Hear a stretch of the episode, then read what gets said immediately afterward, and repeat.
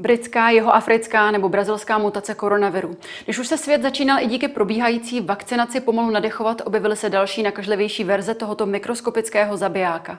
Jak velkou hrozbu představují? Jak se před nimi chránit? Jaké jsou nejnovější vědecké poznatky o koronaviru? Nejen o tom budeme hovořit v dnešním epicentrum s imunologem a profesorem Lékařské fakulty University of Alabama Zdeňkem Helem. Já jsem Pavlína Horáková. Vítejte v dnešním epicentru.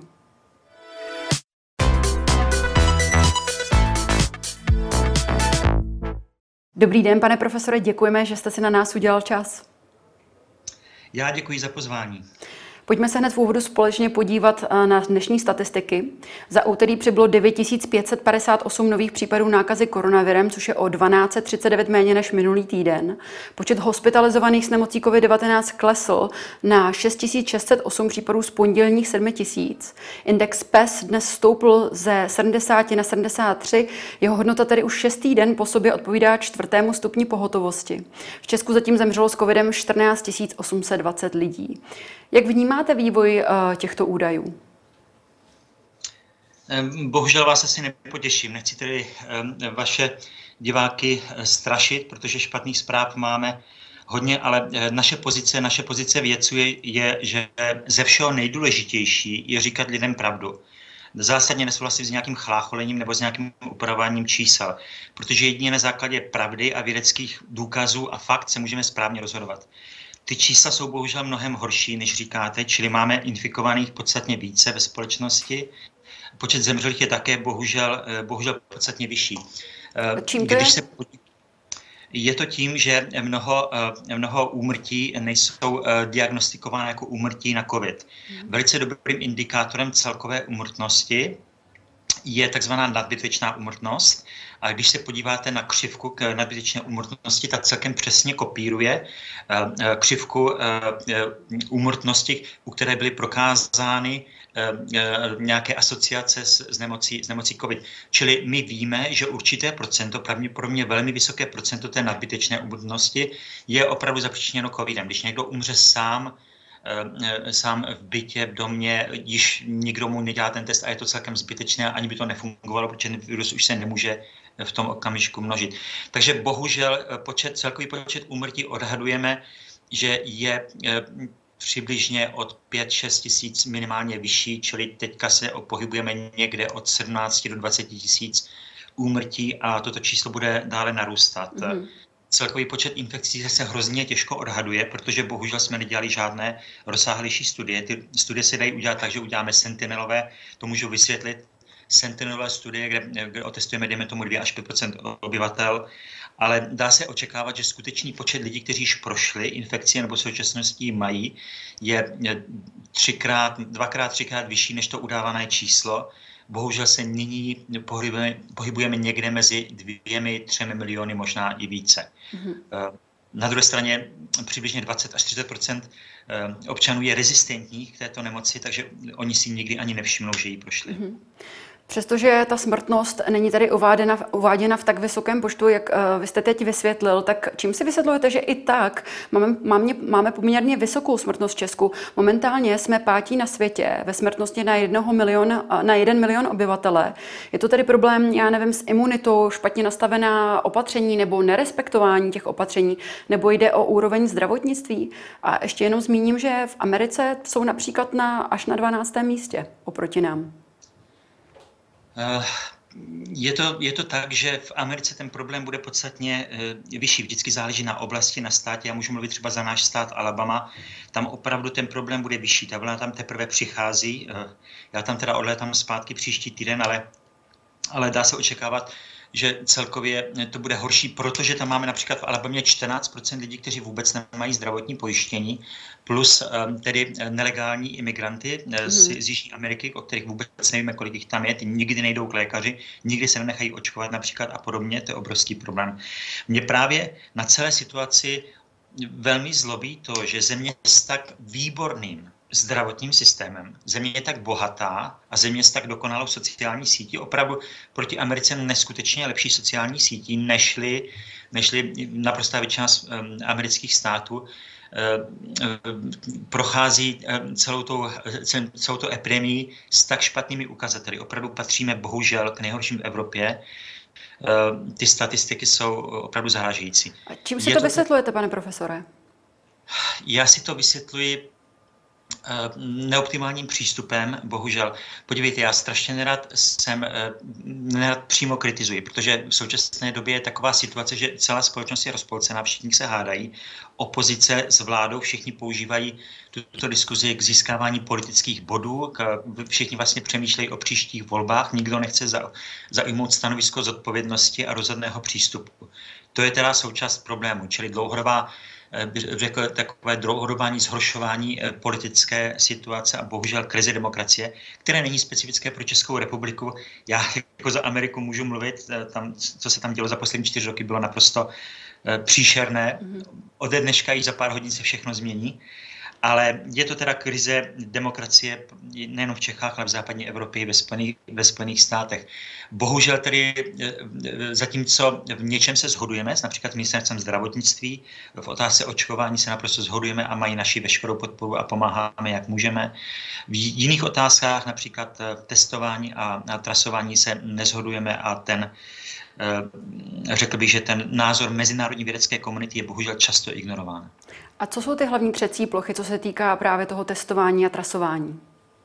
Třecí plochy znovu, my jsme apolitická, teď mluvím za iniciativu Sníh a e, pan Evropskou iniciativu vědců, mm-hmm která se jmenuje Contain COVID. Eh, budu velmi rád, když dáte do, do popisu potom eh, linky na tyto iniciativy. My jsme všechno přeložili do češtiny a budu, budu velice rád, když vaši čtenáři si to přečtou v češtině. Eh, včera přijali náš článek v prestižním časopisu Lancet, mm-hmm. kde vysvětlujeme nebezpečí eh, příchodu nových mutací a rozšíření v evropských státech.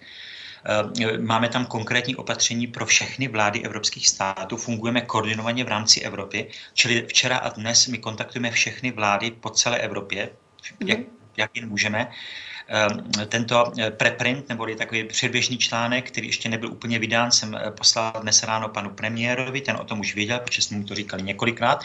Pan premiér, musím říct, je velice receptivní. Poslal jsem to panu prezidentovi, zatím nedošla odpověď, pan prezident je v nemocnici na pozorování a mu přeju všechno nejlepší. Jsem hrozně rád, že se nechává očkovat. Ve čtvrtek, prosím vás, podle zpráv, které mám, eh, má dojít k setkání prezidentů Evropské unie, kde budou přesně tyhle ty otázky otázky řešit. A my tedy jako pan Evropská iniciativa věců, které součástí je i iniciativa Sníh, k tomu pomáháme v České republice. Dobře, a když se zeptám tady znovu, eh, jaký je ten rozdíl ve vašem názoru, co se týká trasování a testování versus to, jak se to trasuje a testuje teď momentálně u nás v Čechách? Ano, tak především uh, si velice vážím práce lékařů a vážím si i práce úředníků na ministerstvu zdravotnictví. Já myslím, že jako vůbec není problém, že by tam někdo nebyl dobrý člověk, jsou určitě dobří lidé a snaží se. Bohužel tedy máme eh, v otázce očkování máme naprostou zhodu. V otázce trasování a především testování se velmi rozcházíme, což je opravdu velice smutné. Takže v rámci světové vědecké komunity a pan Evropské iniciativy my předkládáme přímý program, jak se dostat ze současné zdravotní krize. Jako tam není vůbec žádná, žádné pochybnosti, my dáváme konkrétní kroky. Uh, takže abych to zhrnul velice stručně, znovu prosím, aby si čten, uh, diváci potom přečetli ten dokument. Jedná se o takzvané opatření TTOO, čili testování, trasování, ochranné prostředky, očkování. Mm-hmm. Ochranné prostředky, jakž takž tady děláme, ještě bych tedy ochranné opatření, ještě bychom tam měli jako konkrétní opatření další. Očkování se zhodujeme. V tom testování je obrovský problém. Ministerstvo zdravotnictví se domnívá, že provádějí dostatek testů. Když se podíváte na počet testů vzhledem k počtu eh, infekcí nebo počtu úmrtí, je, ten, eh, je to naprosto eh, nedostatečné. K mhm. čemu dochází je v současné době, když potřebujete takzvaný PCR test, který je podstatně lepší než antigenní, o tom se můžeme bavit dále. Když potřebujete ten PCR test udělat, tak se musíte opět jak víte, u lékaře a používá se tedy k diagnostice nemoci, nikoli v prevenci. My se snažíme prosadit v co nejširší míře přístup všech občanů k, k kitům na bezbolestný odběr vzorku. Jo? To je něco, co si můžete, už dneska si to totiž můžete koupit na internetu a my se to snažíme dostat do lékáren a prosíme pana premiéra o pomoc v tomto. To je něco, co si můžete koupit přibližně za 100, 150, 160 korun, nevím přesně, jak to budou ty ceny. To můžete mít doma, můžete to nakoupit firma, můžete to nakoupit domov důchodců nebo dostat zadarmo škola. To tam může ležet, to je celkem jako, ta doba skladnosti je velmi dlouhá.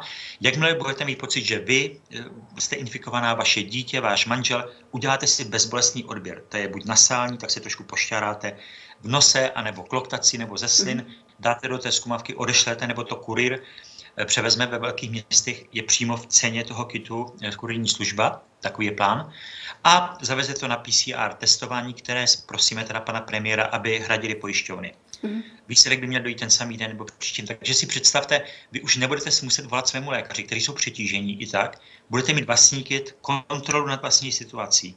Potom musíme přesvědčit lidi, aby toto kit používali v co největší míře a v případě, že jsou pozitivní, aby tedy zůstali doma, ale co je další věc, aby pomohli v trasování sami, tomu se říká takzvané komunitní samotrasování, čili vy, když dostanete pozitivní test, můžete zavolat svým kamarádkám a můžete říct, Janíčko, Pepíku, eh, já jsem pozitivní, prosím vás, udělejte si ten tak, test taky, je buď zadarmo, nebo za to dáte stovku. Jo? Mm-hmm.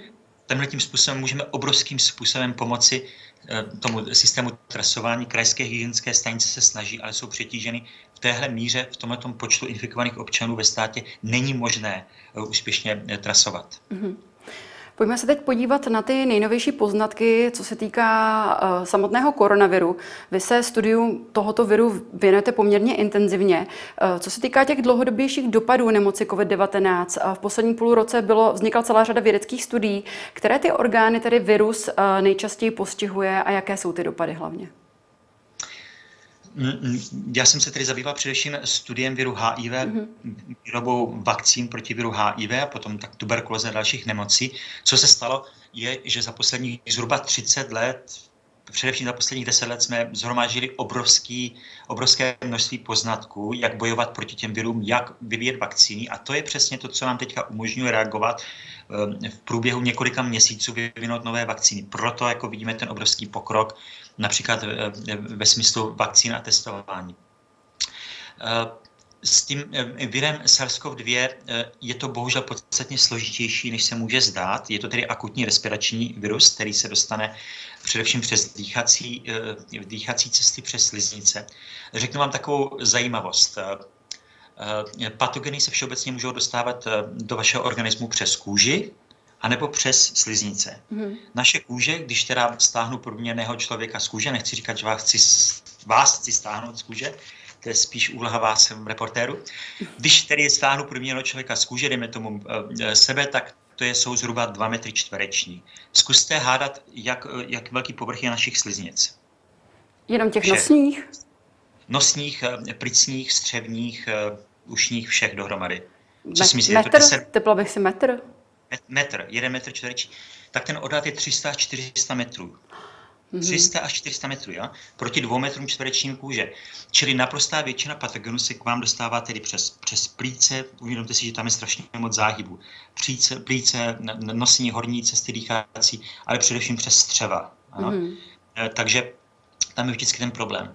Takže zpátky k viru, eh, ano, je to, je to v první fázi akutní eh, respirační onemocnění, které napadá přímo epitelové buňky. Tam to jde k, k reakci, bohužel často přehnané reakci imunitního systému a k jakoby, aktivaci buněk, které se tam dostanou a začnou řádit. Konkrétně neutrofily, makrofágy mají tu úlohu, že když je všechno hodně špatně, tak oni v podstatě zabijí všechno okolo, včetně vlastních, vlastních buněk. Mm-hmm. S tím, že zabijí ten patogen předtím, než přijdou ty chytřejší buňky, než se stihnou vyvinout. A to je ten problém, že potom pacient se víceméně topí, protože tam dochází k nahrobadní kapaliny a těchto buněk. Takže to je akutní fáze. Pak se bohužel virus dostává do celého těla. A v tomto u některých, u některých lidí, u těch lidí, kteří mají tedy horší, eh, horší průběh, a v tomto bohužel nemáme dostatek poznatků, protože abychom ho měli, tak eh, musíme buď dělat biopsie, nebo tedy můžeme se dívat na, na autopsie eh, lidí, kteří zemřeli, což tedy děláme i v mé laboratoři. Výsledky se hromadí a jsou velice zajímavé. Virus se dostává do různých částí těla, včetně do velké míry především střev. Střeva zase pravděpodobně většina lidí si neuvědomuje, střeva jsou hlavním imunitním orgánem celého organismu. Tam je nejvíce imunitních buněk a tam se rozhoduje hrozně moc. Mm-hmm. Je, jsou přes neuronové výběžky jsou, jsou střeva přímo napojeny k eh, jako centrálnímu řízení eh, nervové soustavy. Proto tedy, když se dobře najíme, je nám lépe i psychicky hůře je nám, je nám hůře, strava je proto tak strašně důležitá, to je zase na, na úplně jinou přednášku. Bohužel jsou indicie, že buď virus sám se dostává do, do mozku, anebo ta inflamační aktivované, eh, aktivované buňky se dostávají do mozku a dochází tedy i k, poš, k poškození mozku, neuropatologickým efektům, eh, dochází k tomu, k čemu se říká eh, covid fog, nebo tak, takzvaná covidová mlha. Mm-hmm. Čili Eh, lidé s covidem, a to i s mírným, eh, s mírným průběhem covidu, se jakoby ztrácejí v čase a prostoru, nevybavují si, nevybavují si vzpomínky velice dobře, mají potíže s orientací, často i se, se stabilitou. To tedy můžu potvrdit, já jsem prošel nedávno covidem, relativně lehkou fází, a cítil jsem to velice silně, některé ty dny si vůbec nepamatuju. Mm-hmm. A do dneška teda jako se, se, se opakují bolesti hlavy. U maminky, která prošla horší, horším průběhem, je to podstatně více výrazné. Bohužel u mnoha lidí tyto podmínky přetrvají mnoho měsíců. Zatím nemůžeme říct víc, protože mm-hmm. nemůžeme říct, jestli to bude trvat více než rok. A především, toto je uh, u mnoha pacientů se ta akutní infekce stává chronickým inflamačním neboli zánětlivým problémem. A chronický zánětlivý problém je vlastně to, co je eh, největší takový náš terč nebo největší se eh, já to překládám všechno z angličtiny. Největší jakoby, eh, jakoby hm, podezřelý mechanismus v mnoha civilizačních chorobách, včetně kardiovaskulárních chorob, chronických nemoc ledvin, chronických nemoc jater, metabolických poruch a nádorových onemocnění. Mm-hmm. A také to je také zajímavé, eh, eh, chronická zánětlivá reakce eh, v zubech, v dutině ústní, to je nesmírně důležité. A všechny tyhle ty reakce tedy přispívají k progresivní nemoce, kardiovaskulárním a tak dále, které můžou až se vyvinout až v infarkt myokardu a, a, a podobně. Nádory často právě ničí váš organismus s touto zánětlivou reakcí, ne tedy přímo růstem a inhibicí funkcí orgánů, ale zánětlivou reakcí. COVID má tu schopnost, že tyto zánětlivé reakce jakoby zesiluje. Mm-hmm. Ano. Takže potom se, potom se vede tam naprosto nesmyslná diskuze, jestli někdo zemřel na COVID nebo s COVIDem. To je úplně nesmyslné. Mm-hmm. Na, například virus HIV eh, nezabil ještě ani jednoho člověka. To vás možná překvapí. On zabil mnoho, mnoho, mnoho desítek milionů lidí nepřímo, právě tím, že zhoršil funkci imunitního systému, došlo k zánětlivým reakcím a ty lidé zemřou buď na sekundární e, infekce a nebo, nebo na nádory, některé specifické pro lidi s HIV, nebo na, na infarkt, to je prostě jedno. Ten virus má tu schopnost, že zesílí negativní efekt těch nemocí. Mm-hmm. Je strašně špatné, že to samé teďka vidíme s covidem. A my máme teda, i v mojí laboratoři máme určité teorie, proč tomu tak je. Dokonce my si myslíme, že eh, mnoho těch mechanismů je velice podobných mezi virem HIV a, a, a virem eh, SARS-CoV-2. Mm-hmm. Eh, pojďme se teď na chviličku podívat ještě na, tu, na ty mutace. V České republice se pro, eh, prokázal výskyt britské mutace koronaviru. Ten počet podezření i nadále stoupá. Minister zdravotnictví Jan Blatný v pondělí uvedl, že mutace není nebezpečnější, ale šíří se zhruba o 40% rychleji. Postupně mezi variantami viru převládne, podle jeho slov. První zprávy uváděly až 70% rychleji, rychlejší nakažlivost toho viru. Jak je to tedy s tou rychlostí přenosu a v čem spočívá to největší nebezpečí? Eh, já ty čísla na procenta nemám rád, tak se na to nedíváme, tak mm. my to vůbec tak neměříme. My měříme ty více komplexními metodami rozšiřování viru v populaci, které je potom samozřejmě závislé na, na uh, uplatňování ochranných opatření a tak dále. Takže nějakých 40%, 70% moc nemá smysl. Tato varianta jihobritská, která se rozšířila po Spojeném království, Irsku, teďka se rozšíří v Evropě a bohužel jsou předpovědi, že eh, v březnu bude dominantní ve Spojených státech podle úřadu našeho CDC, tedy Centrum pro eh, kontrolu eh, nemocí.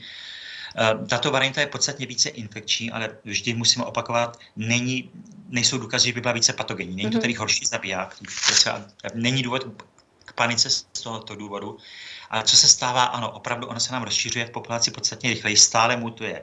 To, to totiž není jedna mutace, to je vždycky to takzvaný swarm, neboli hejno, hejno mutaci, my tomu říkáme mm-hmm. anglicky swarm. Představte si to, že tam je, že jeden virus, že to je, dobře, ukážu vám to na ruce, že to je strom, který má různé větve, najednou ta jedna větev dostane nějakou selektivní výhodu, tak začne převládat a postupně se může rozšířit celý les. A každý ten strom bude trošku jiný, mm-hmm. ale bude tam ten základní kmen z toho, z toho původního viru. Uh, co se bohužel děje, že tento rozšiřování této varianty nám zkracuje dobu, kterou máme na imunizaci eh, obyvatelstva. Teď, který jsme se dověděli, že, eh, že firma Pfizer bohužel omezí částečně dodávky vakcíny, což vůbec není, není chyba naší vlády. Oni se opravdu snaží v tomto, jako znovu máme naprostou zhodu. Eh, tyto všechny negativní problémy jako mohou opravdu vyústit ve velice negativní dopad, protože jakmile bychom udělali rozvolňování, které opravdu v současné době nemá vůbec žádný smysl, tak se nám tahle ta britská mutace rozšíří velice hmm. rychle, předtím, než stihneme lidi imunizovat. Takže já bych prosil, snažně prosím všechny občany, já vím, že to je moc těžké, že všichni toho máte plný zuby, jo? že všichni jste unavení z viru. Virus není unavený z vás, mu je to, mu je to opravdu úplně jedno. Prosím vás, vydržte ještě pár měsíců, ta vakcína už je ve dveřích, přichází a, a velice nám pomůže. Musíme toho jít spolu, musíme projevit sounáležitost, lásku k bližnímu, všichni pracovat spolu a pak tu situaci můžeme zvládnout. Roman Primula právě i Andrej Babiš zmiňovali možná nutnost zavedení eh, povinných respirátorů v MHD nebo i v obchodech. Eh, byla by toto ta cesta ke zlepšení, myslíte si, nebo jaká další opatření si myslíte, že bychom měli přijmout, aby jsme právě ten rychleji se šířící vir eh, nějakým způsobem nebo to rychlé šíření eliminovali? Ano, je to, je to jedna z možných cest a my jsme tedy za iniciativu Sníh a za tu panevropskou iniciativu vědců navrhli mnoho a mnoho, mnoho různých eh, přístupů. Já bych chtěl tedy zdůraznit, tady si vezmu pomůcky. Mm-hmm. Toto je obyčejná, eh, obyčejná rouška, která je na jedno použití. Toto je bavlněná rouška na více použití. Pokud má tato rouška tři vrstvy, většinou bývá naprosto v pořádku, co se týče propustnosti. Tam v podstatě ten rozdíl proti nějakému jednoduchému respirátoru, to je jednoduchý respirátor, ten rozdíl je minimální. Čili ten virus opravdu minimálně prochází, nebo spíše vůbec neprochází přes tu roušku. Problém je vždy utěsnění. Jo? Mm-hmm. Takže já, když si to nasadím, tak ten virus bude procházet těmi mezerami po stranách takhle ze zhora. Ano? Mm-hmm. Takže případě této roušky je vždycky důležité smáčknout tady u nosu, ujistit se, že to je opravdu dobře nasazené. Jo? Takové to, že potom si to člověk jako ta, a zalápá po dechu, to je velice špatné. V případu respirátoru tam je ta velká výhoda, já vím, že je nepříjemný, ale ta velká výhoda je, že lépe těsní okolo mm-hmm. obličeje. To, to podstatné. Já chci zdůraznit pro všechny diváky, a říkal jsem to panu premiérovi, který mi nevěřil, a je to opravdu tak. Eh, tady už se je takový, jak bych to řekl, takový mýtus, že potřebujete 15 minut na to, aby vás virus eh, infikoval. Mm-hmm. Virus vás může infikovat během sekund. Během sekund. Mu je to v podstatě úplně jedno, virus nemá hodinky. Jakmile se dostane dostatečné množství viru na vaši sliznici, tak může infikovat vaše buňky a začne se množit. Někteří lidé jsou přirozeně rezistentní a můžeme si vysvětlit ty mechanizmy rezistence. A nikdy si to ani nevšimnou, nikdy ten virus se nezačne množit mhm. pořádně. U jiných lidí opravdu za pár sekund, budete, během jedné sekundy můžete být infikováni. My jsme schopni to přesně změřit u myší, ale nikdy to ne, nezměříme u lidí, protože ty pokusy byly neetické. My nemůžeme vystavit viru eh, lidi, i když teďka si uvědomuji, že vlastně nějaké podobné studie byly provedeny. Eh, Pane profesore, já se jenom zeptám, kde jsme tedy přišli na těch 15 minut jako ten výrazný epidemiologický kontakt? Ale já vám řekl, 15 minut, 2 metry, to jsou všecko, to jsou všecko, řekl bych, takové mýty. Eh, je to totiž, my musíme proto, aby mohli, abychom mohli s epidemií pracovat, hlavně ty krajské hygienické stanice pro trasování, musíme mít určité limity. My nemůžeme prostě říkat, nahlašte nám všechny, které jste potkali na půl sekundy, protože těch lidí by bylo stovky. Takže se soustředí a zcela správně na lidi, ve kterém jste byli v přímém kontaktu 15 minut eh, na méně než 2 metry a podobně. Ale prosím vás, eh, pro všechny diváky musíte si představovat ten virus, eh, ten virus, který se rozšiřuje aerosolem a mikrokapenkami, jako cigaretový kouř. Mm-hmm. Takže si představte, když někdo prostě jde před vámi například na ulici, kouří, vydechne ten kouř, vy, vy tím dýmem projdete, cítíte ho. Stejně víceméně, téměř stejně se chová aerosol obsahující virus, takže vy, na, když se nadechnete, třeba nenesete trošku, nadechnete se zhluboka, můžete být infikováni. Když půjdete hmm. autobusem, tramvají, metrem, bude tam jeden infikovaný tram, který tam prostě pár, několik metrů od vás, minutu, dvě, pět minut tam stojí, ten aerosol se hromadí v těch, těch uzavřených prostorách, takže může vás infikovat. To samý výtahem. Nastoupíte do prázdného výtahu a tam mohl být pět minut před vámi někdo, kdo tam prostě nadýchá velké množství viru. Tam se to vydrží bohužel až několik desítek eh, minut. Můžete být infikováni. Takže všechny snažně prosím, pokud možno, vyhněte se kontaktu a to na, na, na, na vzdálenost i větší než 2 metry, na co největší možnou vzdálenost Nepouž, pokud nemusíte, nepoužívejte hromadnou dopravu, nepoužívejte výtahy, choďte po schodech, nebo používejte kolo, auto, pěšky. To všechno nám velkým způsobem pomůže. Přemýšlejte o viru jako o cigaretovém kouři. Mm-hmm. Eh, tedy ta mutace, eh, ať už eh, tedy ta britská, nebo vlastně i ta jeho africká, která je taky poměrně nakažlivější, víme, že existuje už i brazilská mutace, tak jestliže jsou nakažlivější, tak v čem to spočívá? Že ten virus má větší jakoby, obrany schopnost a dokáže, že ta naše imunita se s ním neumí poradit, anebo se šíří rychleji jako ten kouř, než ten původní koronavir. V čem to spočívá vlastně ta nakažlivost? Tam totiž dochází k tomu, že virus samozřejmě nemá žádný mozek, mu je to jedno, ale vždy je selektován ten druh viru, který eh, má nějakou výhodu. A eh, v tomto případě tedy ta výhoda je vyšší infektivita, čili snadný přenos z člověka na člověka. A může to být tedy buď tím, že je přežívá, dejme tomu, o několik minut déle nebo desítek minut déle v aerosolu, ale spíše, v, co se týče tohoto viru, tam došlo ke změně konformace, tedy uh, prostorového uspořádání toho hlavního proteinu, té bílkoviny, říkáme spike, takže můžete si představit, že to bylo uzavřené u toho původního, moje ruce jsou teď virus, a on se takhle trošku otevřel. Jo? A tady v podstatě v mých dlaních je místo, které se váže na receptor ACE2, a protože ten virus je trošku otevřený, tak my víme, on snadněji infikuje, uh, infikuje buňky, mm. na se připojí. To je špatná zpráva, protože tím pádem jako snadněji se přenáší z člověka na člověka, ale je to i dobrá zpráva, protože on, že se tak otevřel, tak teďka tam můžou vcházet ty, ty protilátky, takzvané neutralizační protilátky a inhibovat ten virus. Dalo by se říct, že je tedy zranitelnější? Já bych řekl, že je zranitelnější, ale bohužel ty data nemáme, protože mm-hmm. jsme jako ještě nestihli jako z, z, Eh, všechny tyhle ty data. Ono to bude strašně těžké na úrovni populace, eh, jako přesně tohle to říct. Můžeme to velice dobře mm-hmm. udělat na, na myších modelech nebo i na jiných modelech, ale to je vždycky trošku jiné než, než u lidí. Bohužel, a to zase nechci strašit, ty, ale, ale musím říct tedy pravou informaci, ty mutace, které se objevují, ta brazilská mutace mm. a jihoafrická mutace jsou potenciálně podstatně více nebezpečnější, podstatně více. A už teďka vidíme, že se... Z jakého důvodu, pane profesore? To je z toho důvodu, že my uh, víme, že jsou více rezistentní proti mm. protilátkám. Já vám zkusím rychle vysvětlit, když tak mě zastavte, jestli mm mě potom těžko zastavit, jakmile dojdu. Já, mám takovou jako vášeň na tyhle věci a potom, potom mě tak nezastavíte. Tak mě když tak potom jako mm-hmm. nějak způsobem eh, můžete korigovat. Takže tam dochází, takže jsou rezistentní proti protilátkám. Ty protilátky my měříme tak, že vyizolujeme protilátky, několik protilátek od lidí, kteří prošli covidem a my vyrobíme takzvané monoklonální protilátky, což znamená, to je vlastně jenom jeden ty protilátky a z toho uděláme takovou soustavu, soupravu, dejme tomu deseti protilátek a potom studujeme každý ten novou variantu viru, jestli proti němu ty protilátky fungují nebo ne. Mm-hmm. Bohužel u té jihoafrické a u té brazilské mutace se zjistilo, že ne. Mm-hmm. Což je teda velmi špatný. Začínají se objevovat data, ještě to není, eh, není finální, ale začínají se objevovat data, že tento, tato nová, ta brazilská mutace, zvláště v tom městě Manaus, infikuje lidi, kteří již prošli covidem, čili je velmi infekční i pro ty, kteří již jednou, jednou, jednou fází prošli, první infekcí. Co je naprosto podstatné, je ta otázka, jestli současné vakcíny budou chránit proti těmto mhm. variantám. Mm. Nevíme, protože my totiž nemáme... Nevíme. Řík, nevíme. Nemůžeme zatím říct, že, že ano, že ne. My doufáme, že budou chránit. Všichni si musíme strašně moc přát, že budou chránit. Nevíme proto, protože ty protilátky, které používáme na to první testování, byly izolovány z lidí, kteří prošli covidem, takže je to jiné než protilátky, které jsou vytvořeny u, u lidí. Takže zatím jako není důvod k panice, doufáme, že to bude fungovat. Pokud ne, tak musíme strašně rychle reagovat.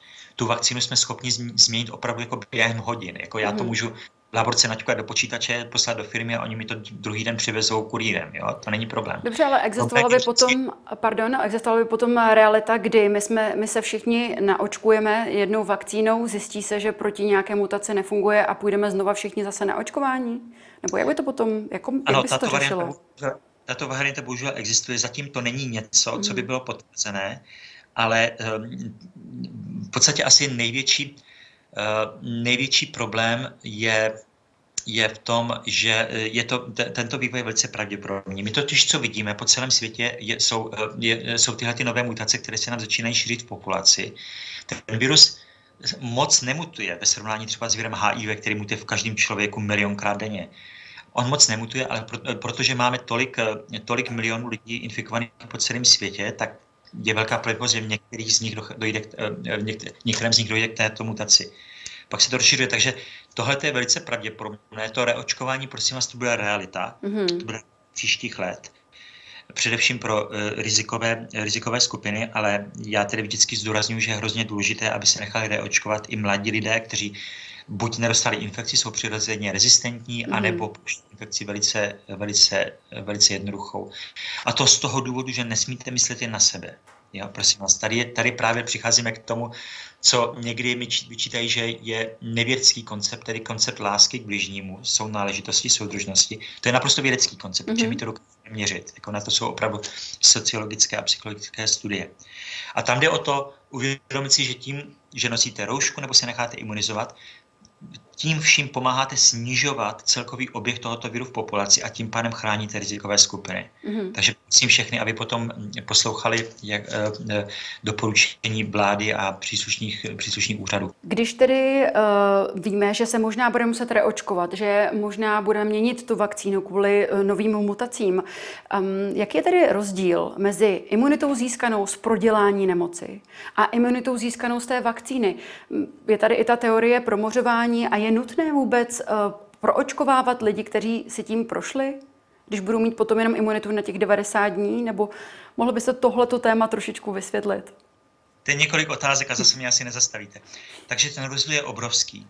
Rozdíl je obrovský, protože když procházíte infekcí, tak imunitní systém reaguje jiným způsobem, v jiném kontextu a řekl bych, je tady silně aktivovaný což většinou eh, bývá pozitivní pro vytvoření té paměťové odpovědi, což vlastně o tom se bavíme, ale může to být i negativní, protože ten organismus se potom brání eh, imunosupresí, tedy potlačím imunitní, eh, imunitní reakce. A to už zacházíme do detailu, to je v podstatě náplň naší práce, naší mojí laboratoři.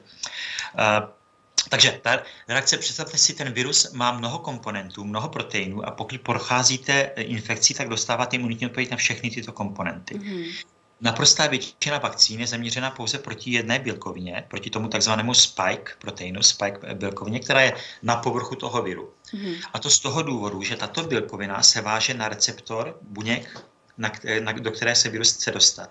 Takže ono úplně stačí, mít protilátky proti této bílkovině a už nedojde k té vazbě, virus nemůže vstoupit do buňky a tím pádem zastavíte infekci. Mm-hmm. A to je způsob, kterým opravdu, na, princip, na kterém zakládáme vakcíny proti mnoha virům, dokonce bych řekl, no, dá se říct většina, většina virů, mnoha různým patogenům eh, včetně, včetně HIV, to je naprosto v pořádku, ale to je prostě jedna velice specifická část imunitního systému po infekci dostáváte podstatně komplexnější, komplexnější obraz. Ano, bohužel ty koronaviry se chovají jinak než jiné viry a nás to tedy musím říct překvapilo i ve vědecké komunitě, ale zase ne tak moc, protože jsme dělali mnoho pokusů na, na eh, ne tedy já, ale jiní věci, dělali mnoho pokusů s tím původním virem, který se objevil v roce 2002, SARS-CoV-1 a potom s virem MERS, který se objevil 2012 smrtnost u těchto virů se pohybovala v desítkách procent. Prosím vás, v desítkách procent. Byl podstatně, tento koronavirus je opravdu slabý, naštěstí. Mm-hmm. Zatím, ale mění se. No, no zase strašně. Mění se. Počkejte, já vás zastavím. Myslíte si, že je možné, že by ta smrtnost u tohoto viru mohla být výrazně vlivem těch mutací potom výrazně vyšší? Existuje tato varianta? Nemůžeme to vyloučit, ale ten virus totiž to, to, že má vyšší smrtnost, to je vlastně proti němu, protože on se potom může, jako je pro něho horší se, se přenášet v populaci. Jo? Tam vždycky jde hlavně o to, jak, jak se rozšíří. Vemte si virus eboli, který mhm. způsobuje hemorragickou horečku, strašné onemocnění, většina pacientů zemře a my jim nemůžeme pomoct ale je strašně jednoduché poznat, kdo je infikovaný, protože ten člověk je opravdu velice rychle nemocný a umírá. Je velice jednoduché izolovat ty pacienty a zastavit epidemii.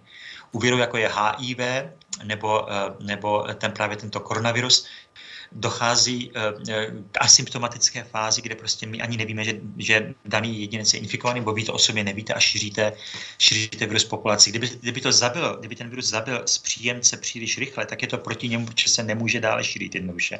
Takže cílem Takže... viru je nás učinit nemocným, ale eh, nezabít nás, aby se mohl vesele dál šířit. Chápu to dobře? Virus samozřejmě nemá antropogenní vlastnosti, on nemá žádné cíle, ale tam jde vždycky o tu přirozenou selekci uvnitř eh, člověka, mm. imunitním systémem a v populaci. A ta prostě funguje tím směrem, že že ty, ty, ty varianty viru, které se rychleji rozšiřují, tak se rozšiřují v celé, v celé populaci. Mm. Když takže, bez... takže, takže bych se, jak, možná bych se neobával uh, něčeho, nemůžeme to vyloučit, něčeho, co bylo super zabijácké, mm-hmm. ale spíše toho tedy, že tyto varianty se rozšiřují velice rychle a tím pádem jako nemáme čas na imunizaci.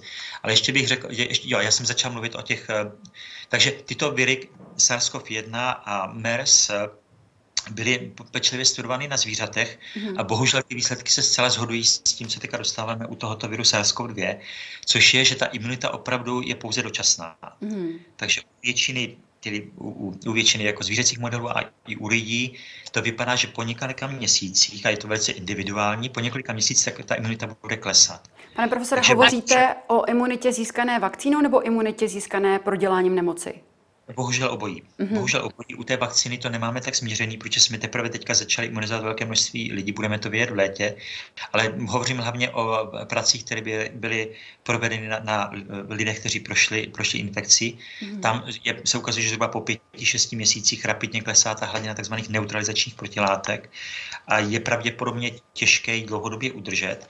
Plus tam může být ještě úloha buněčné imunity, tedy, tedy T a B buněk takzvaných, které, jestli jsou potřebné eh, k, k dobré imunitě proti koronaviru, je to velký problém, protože i když jsme moc zkoušeli, tak vyvolat tuto imunitu vakcínou a dlouhodobě ji udržet je velice těžké. Takže znovu musíme se připravit na ten scénář, kdy budeme budeme dostávat vakcíny, ale já bych se to vůbec nebál, prostě ty vakcíny, eh, vakcíny, vakcíny vůbec jsou součástí našeho života, tak si na to zvykneme. Mm-hmm. Postupně ten virus se opravdu upraví a připojí se teda k dalším čtyřem koronavirům, které již, které již kolují v populaci a bude to náš souputník. Bohužel to není poslední virová infekce, která se rozšíří. Mm-hmm. Hrozby jsou podstatně vyšší. Považujete vy jako imunolog za znepokojové ty dopady izolace lidí na náš imunitní systém? Nestanou se z nás takové jakoby skleníkové květinky, které pak skolí každá infekce? Já bych v tomto, v tomto smyslu bych eh, doporučoval, pokud jste v izolaci, teda pokud nejste infikováni, pokud se, jako jste, jste pouze v izolaci, pokud chcete pomoct pandemii, eh, kontrole epidemie, tak eh, bych doporučoval prosím vás právě naopak co nejvíc chodit ven, vyhýbat se jiným lidem, chodit do přírody, do lesů, vždycky udržovat ten pětimetrový rozestup, ale, ale být aktivní, být sportovní, prosím vás, nepropadejte depresi protože my zcela jednoznačně víme, že eh, deprese, špatná náda zvyšuje úroveň eh, kortizolu a dalších hormonů, které tlumí imunitní systém. Běžte na slunce, tady zase panuje nějaký taková, nějaká taková pověra, že slunce v zimě eh, nefunguje. Funguje, samozřejmě funguje. Když jste někde lyžovala, tak jste se asi spálila, že to je mnohokrát. Běžte na slunce, vystavte svoji pokožku slunci co nejvíce, to vám tvoří vitamin D. Vitamin D je nesmírně důležitý pro kontrolu mnoha mnoha infekcí, tuberkulózy, mnoha infekčních chorob. A teď tedy máme i e, důkaz, že to je důležité pro kontrolu sars Vitamin D, který, který jíte, který dostáváte orálně, tedy jako mm. v nějakých suplementech, nefunguje tak dobře jako ten, který vytvoříte na pokožce. Otužujte se, s rozumem samozřejmě, ne jsem tak dále, jako ten trend na zvýšení otužování, jako já velice chválím, sám jsem začal s otužováním, je to skvělé na kardiovaskulární systém, na imunitní systém. E, udržujte si dobrou náladu, cvičte, jeste zdravě a to všech obrovským způsobem prospívá. imunitního systému.